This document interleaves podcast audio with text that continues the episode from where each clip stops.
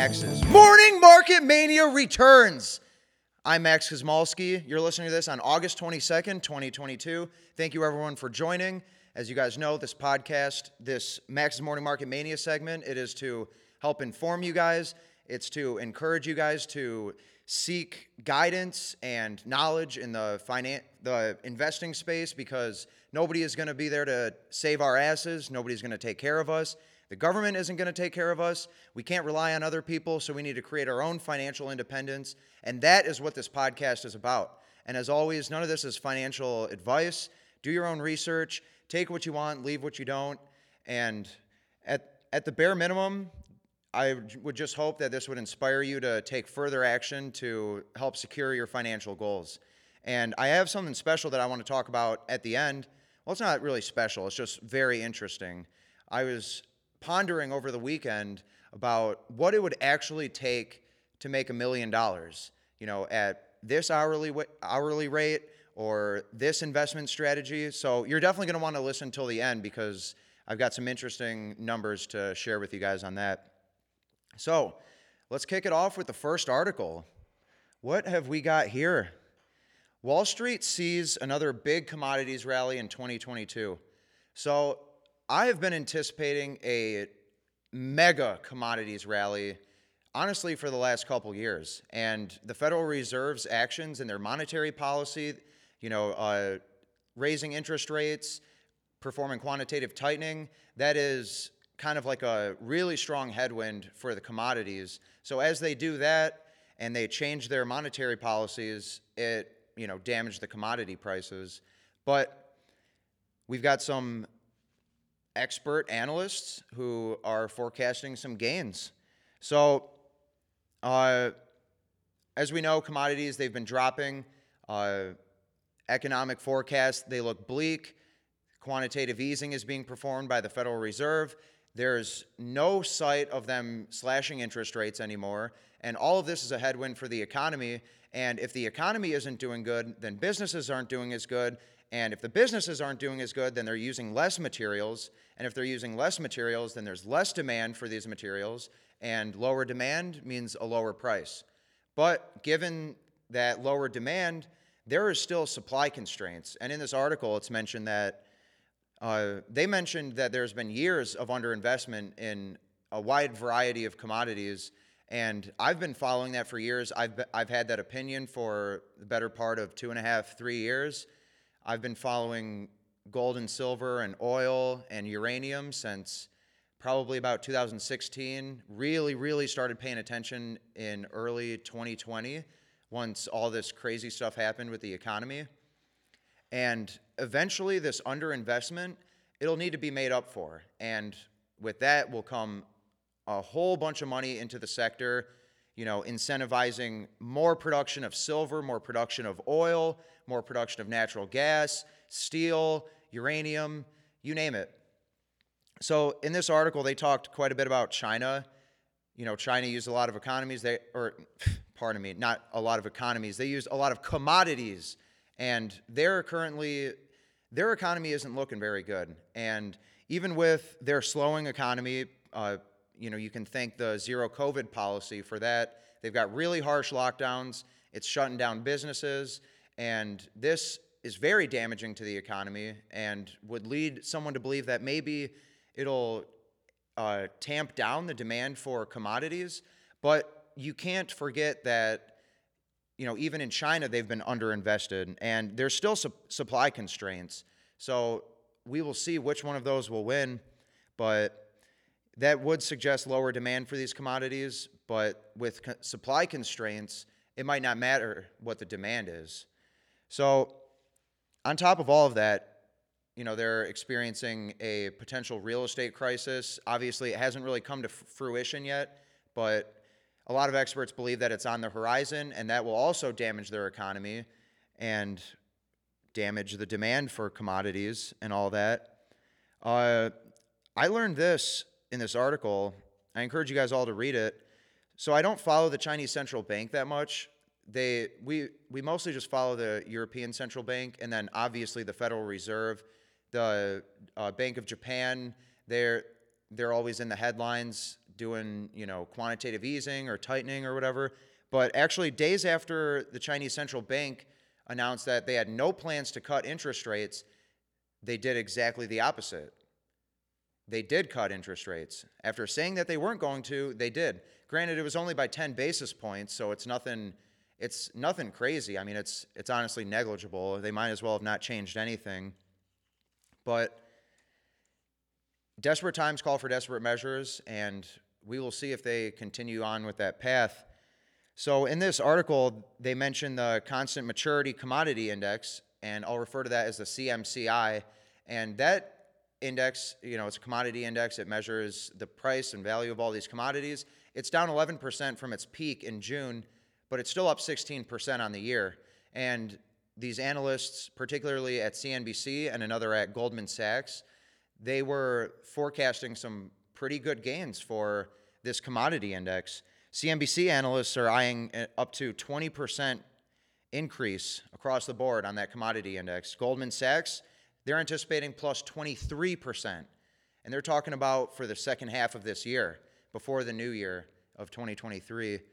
So we, as I said, we do have the headwind of a slowing economy, and a slowing economy is going to put pressure on commodities, but they're forecasting these increases, and with the supply constraints, maybe that will outweigh the economic troubles and we'll get some increase in commodity prices. So at the current moment, I'm obviously I'm dollar cost averaging into a wide variety of investments, you know, crypto, physical gold and silver, uh, uranium, silver, natural gas miners, oil companies, stuff like that. I'll continue to dollar cost average in, and honestly, preferably, if if we had if this bear market rally came to a conclusion and then we ended up seeing newer lows, It, there's no way it wouldn't drag all of these commodity prices down with it. So dollar cost averaging in, you know, I'm I'm getting a decent deal right now, but maybe when I'm buying in two months, I'll get an even better deal.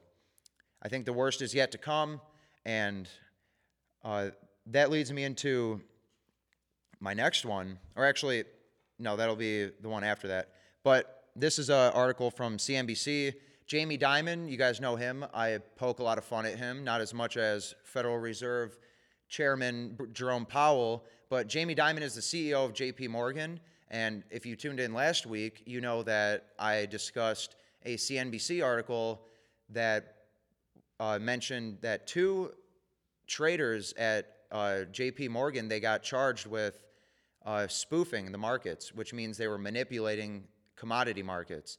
Like gold and silver, what they would do is they, they do a whole bunch of criminal shit. They they got busted in two thousand nineteen. They got busted just now. So it does, personally for me, have a negative reflection on the C E O, Jamie Dimon. It's his company. He should know what's going on in the company. And these are high-up people at J P Morgan, and they were committing crimes. What they were doing is they would sell short a crap ton of, you know, paper silver contracts or paper gold contracts, and this massive selling pressure would drive the price down, and that's exactly what they want, and then they buy back their shorts at a cheaper price, and then they end up profiting. So this is what, J- what Jamie Dimon said. He told his clients that there's a chance the U S is heading into something worse than a recession. Now, what does that mean? Does that mean a depression? Does it mean a bad recession? I don't know, but in June, I may or may not have reported on this in uh, Max's Morning Market Mania, but I was tuned in. You know, I, I read these articles on a regular basis. I'm always paying attention to what's coming out. And J P Morgan said that there was an economic hurricane coming. So he downgraded that statement of an economic hurricane to storm clouds on the horizon. So storm clouds aren't as bad as a hurricane, so maybe he thinks it's not going to be as bad as he previously thought. I don't know, but he actually threw out some numbers for us, and how he got to these numbers, I don't know. But he said the chances of a harder recession and or something worse, chances of that are twenty to thirty percent. I don't know how he got those numbers. twenty to thirty percent, that's not even that high. Maybe, maybe it won't even happen.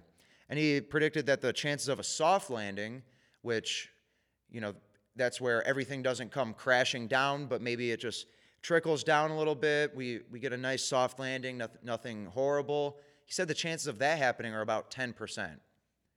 So very unlikely in J- Jamie Dimon's mind that we see a soft landing. And whether it's an economic hurricane or just storm clouds on the horizon, we will have to wait and see. But I am of the opinion that this is just a typical bear market rally, and I'll talk more on this in the next article.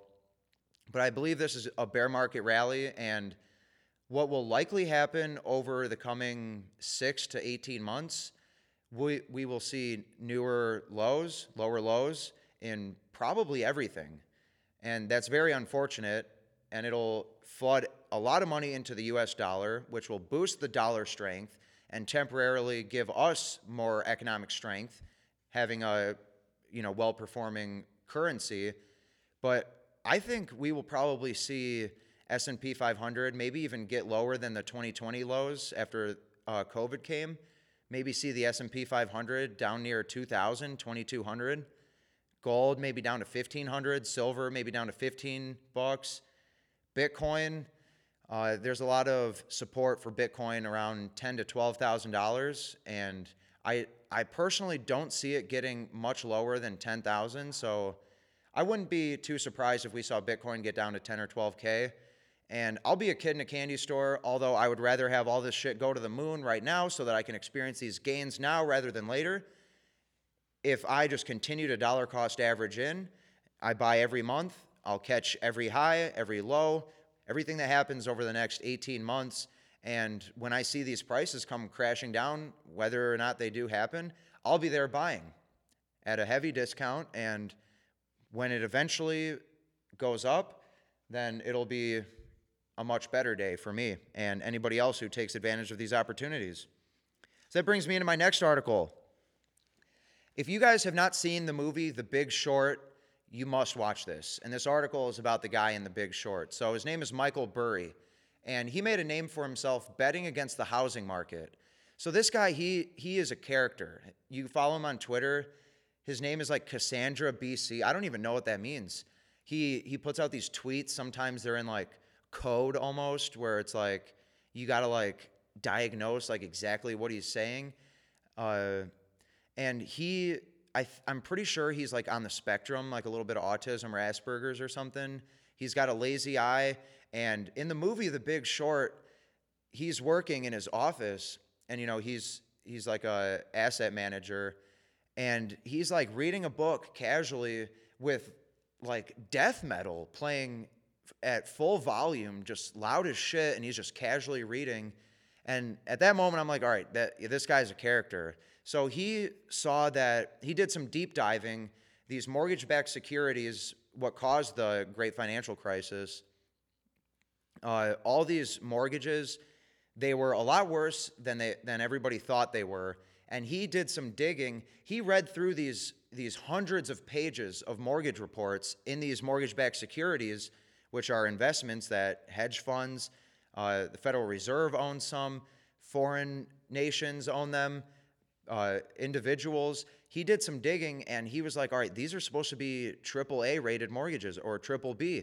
These are garbage. These people, they're behind on their payments. They don't have proof of income. They, it looks like these people aren't going to be able to pay off their mortgage. And he looks, and he keeps looking, and he keeps looking, and he sees that they are full of dog shit. So what he does is he finds out a way to bet against the housing market.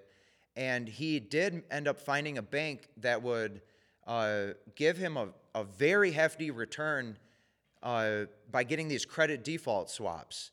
And basically what happened, he he brought light to this issue, and he was like sixteen months early, and he was ridiculed. He was using other people's money because he's an asset manager. He was using other people's money to bet against the housing market. And everybody was in a euphoric state. Oh, housing is going to the moon. You know, everybody, they're they're seeing equity in their home just build. They're getting wealthier and wealthier on paper. If they sold when the price was high, then they, they did get wealthy. But if they didn't sell and they were too late, you guys know it all came crashing down. And people were impatient. They were ridiculing him sixteen months early. And give or take. It, I think it was a year and a half, something like that. And then eventually his day came where he ended up being proven right, and the market went to shit. And there are a few people who profited greatly off of it. Steve Carell was in the movie. Really interesting movie, guys. So I wanted to give, tell you guys about that, just to give a little backstory of Michael Burry, because he's the subject of this article. So go watch that movie, The Big Short. It's a really good one. So Michael Burry, his company, Scion Asset Management, uh, it manages about two hundred million dollars. And recently, this has kind of been the talk of the town in the financial community, he dumped all of his stocks. I don't know if it was around one hundred ninety-six million dollars or not, but he left just three point three million dollars in the markets. And it's actually in a prison company, G- Geo Group, and they they have, you know, places all around. Uh, they're head- headquartered in Boca Raton, Florida. They've got a whole bunch of places all around, uh, and they have the capacity for sixty-eight thousand inmates. And he he was investing in this. I mean, it you know, they it used to be classified as a real estate investment trust, and real estate investment trusts, people call them REITs, R E I T. They usually offer a crazy high dividend, and, you know, for that reason, he he might have seen that to be appealing. He probably knows that prisons aren't going anywhere. There's crime up the ass in our country, but that's the only thing he left on the table. He's about one hundred ninety-six million dollars in cash right now. He is anticipating further drops in the markets. Uh, so in this article, they mentioned that this whole prison industry, it's worth about four billion dollars annually. Uh, this particular company, it actually has fifty-three secure service facilities, as I said, capable of housing sixty-eight thousand inmates. So I wanted to give a direct quote from the man, the myth, the legend himself, Michael Burry. He couldn't shake the feeling that investor enthusiasm is misplaced. The worst is not yet over, and equities are only in the midst of a bear market rally with fresh lows to come. I watched a video on uh, partially this topic as well, and this was from Joe Brown with Heresy Financial. Great YouTube channel, highly recommend it. He was referring to a past tweet that Michael Burry put out, and he was talking about how the average of twenty-six bear market rallies ranging from, I believe it to be nineteen twenty-nine to nineteen thirty-two, as well as nineteen ninety-nine to two thousand two, the average percent gain in a bear market rally, which is when the market goes down and it hits a low and then it comes back up, that rally is called a bear market rally. He said the average increase was about twenty-three percent. And what do you know? That is roughly exactly what we are sitting at right now. So he made a full exit out of the markets. He is anticipating newer lows. And I am as well, as I said earlier. And, you know, I thought that was interesting enough to bring to you guys, because obviously he's he's at least a little smart to have been able to see that the housing market was doomed sixteen months before it actually was, and the whole world found out. So you don't have to follow his advice. I don't know if I'm following his advice. I mean, I told you I'm dollar cost averaging. I, I don't plan to sell any of these stocks for decades. So if I buy it right now, if I buy if I buy Uranium Energy Company at or Uranium Energy Corp at uh, three dollars and fifty cents and it goes down to one dollar and seventy-five cents, it's not the end of the world. I didn't plan to sell it anyway, and I'll just buy more at one dollar and seventy-five cents or whatever. So with that being said, I'm going to move on to the segment that I was talking to you guys about at the beginning of the show. So I was on this website, calculator dot net. It's very helpful if you want to establish some kind of investing plan. You know, they always say that the average annual return is ten percent compounded annually. So, you know, you maybe you start with one hundred thousand dollars. After a year, you can expect, you know, the average increase to put you at one hundred ten thousand dollars, and then one hundred twenty-one thousand dollars, and then so on. So I ran some numbers because I was thinking, how the hell do you get to a million dollars? And it is certainly achievable. I mean, there's people that are worth one hundred billion dollars. A billion is a thousand times more than a million. I think there's more than a few million millionaires in the United States alone. So it, it, made, it is just a matter of providing economic value. A quote that Andy Frisella said way back in the day that I love is, the amount of money you make is in direct relation with the amount of value you bring to the world. If you don't bring any value, you're not making any fucking money. So the person working at McDonald's or Taco Bell or, or wherever, no disrespect to anybody working these jobs. Everyone has to put money, put, put food on the table for themselves and their families.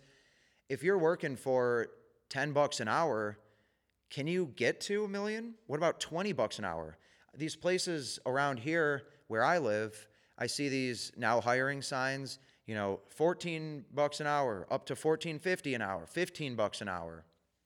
So for this particular scenario, I use the number twenty dollars an hour because you see these fast food chains paying people fifteen an hour. You might be able to say that twenty bucks an hour is fair. Maybe it's good. Maybe it's great. It's thirty-three percent more than fifteen an hour. If if you were working for twenty dollars an hour, how much time will you will you have to work to get to a million dollars? Well, I did some math for you guys. And you know, it's simple math here, a million divided by twenty, because that's the hourly rate that you're making. That's fifty thousand hours of work. So if you're working a forty-hour week, you got to work one thousand two hundred fifty weeks to get to a million dollars. That's twenty-four years. And to get to that million, you can't spend any of the money you earn.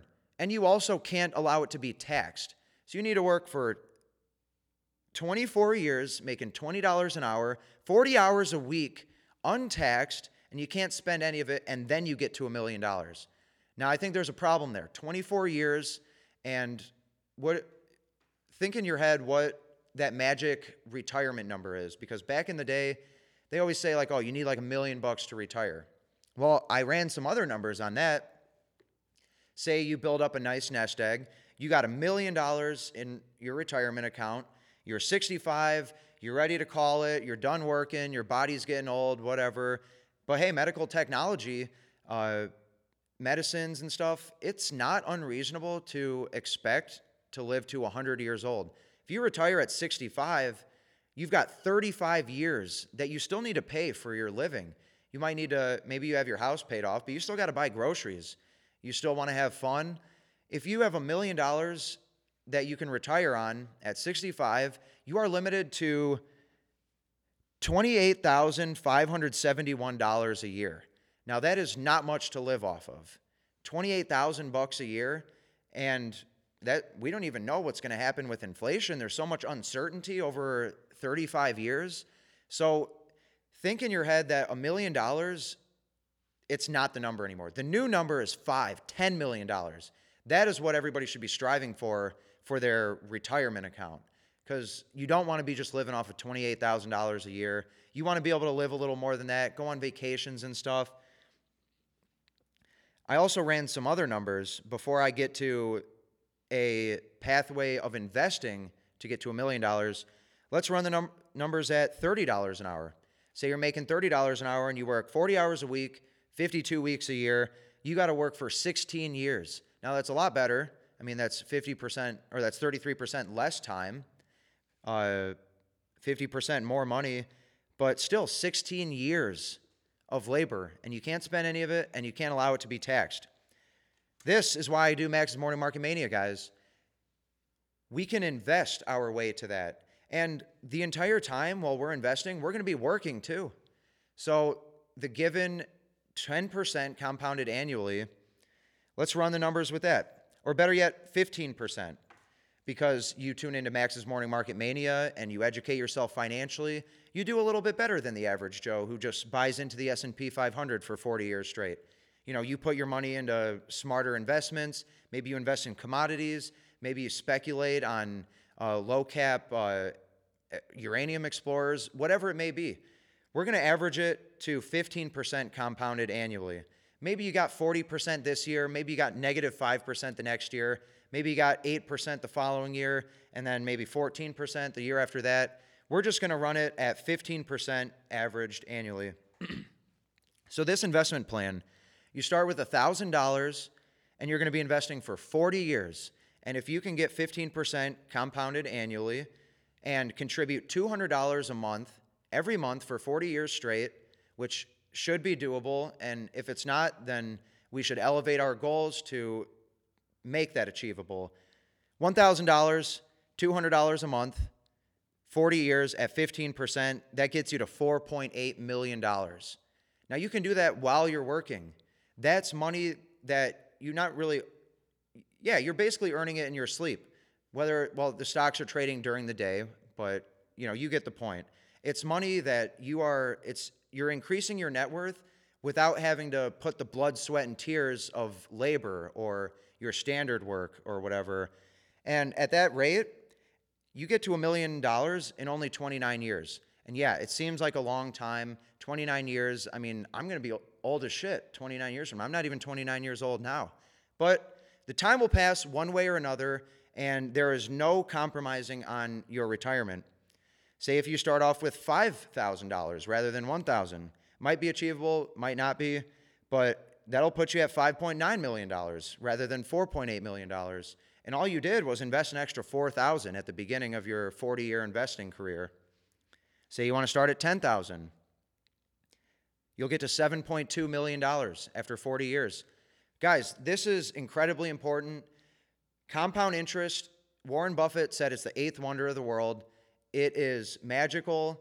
It's how you can, maybe in a year, yeah, maybe you're working forty hours a week for fifty-two weeks, but maybe your investments that you didn't have to lift a finger for, just a few keystrokes, buy, sell stocks or whatever, you might be able to add an extra twenty weeks of labor to your net worth for not not even doing twenty weeks of labor.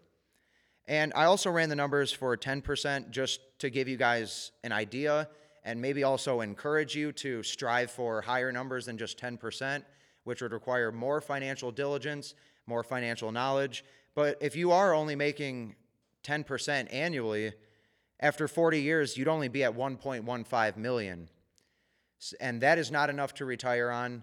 You either need more years, you need better investments, or you need more capital to start with. So food for thought, uh, go to calculator dot net, go, go play around with it, see what you might need to do to reach your goals. And as always, continue your financial careers, your investing careers. Seek as much knowledge as you can. Figure out how to get better. Figure out how to get smarter. Always have a plan. And don't just wait for something to happen, because it fucking won't. Maybe it will, but probably won't. So invest in your future, guys. No one's going to be there to save us. August twenty-second, twenty twenty-two. This is Max's Morning Market Mania. If you liked it, share it. Leave a comment. Tell me anything you'd like. Suggestions, comments, questions, concerns. And with that, thank you guys for joining. I'm Max, and this was Max's Morning Market Mania. Enjoy the rest of your day.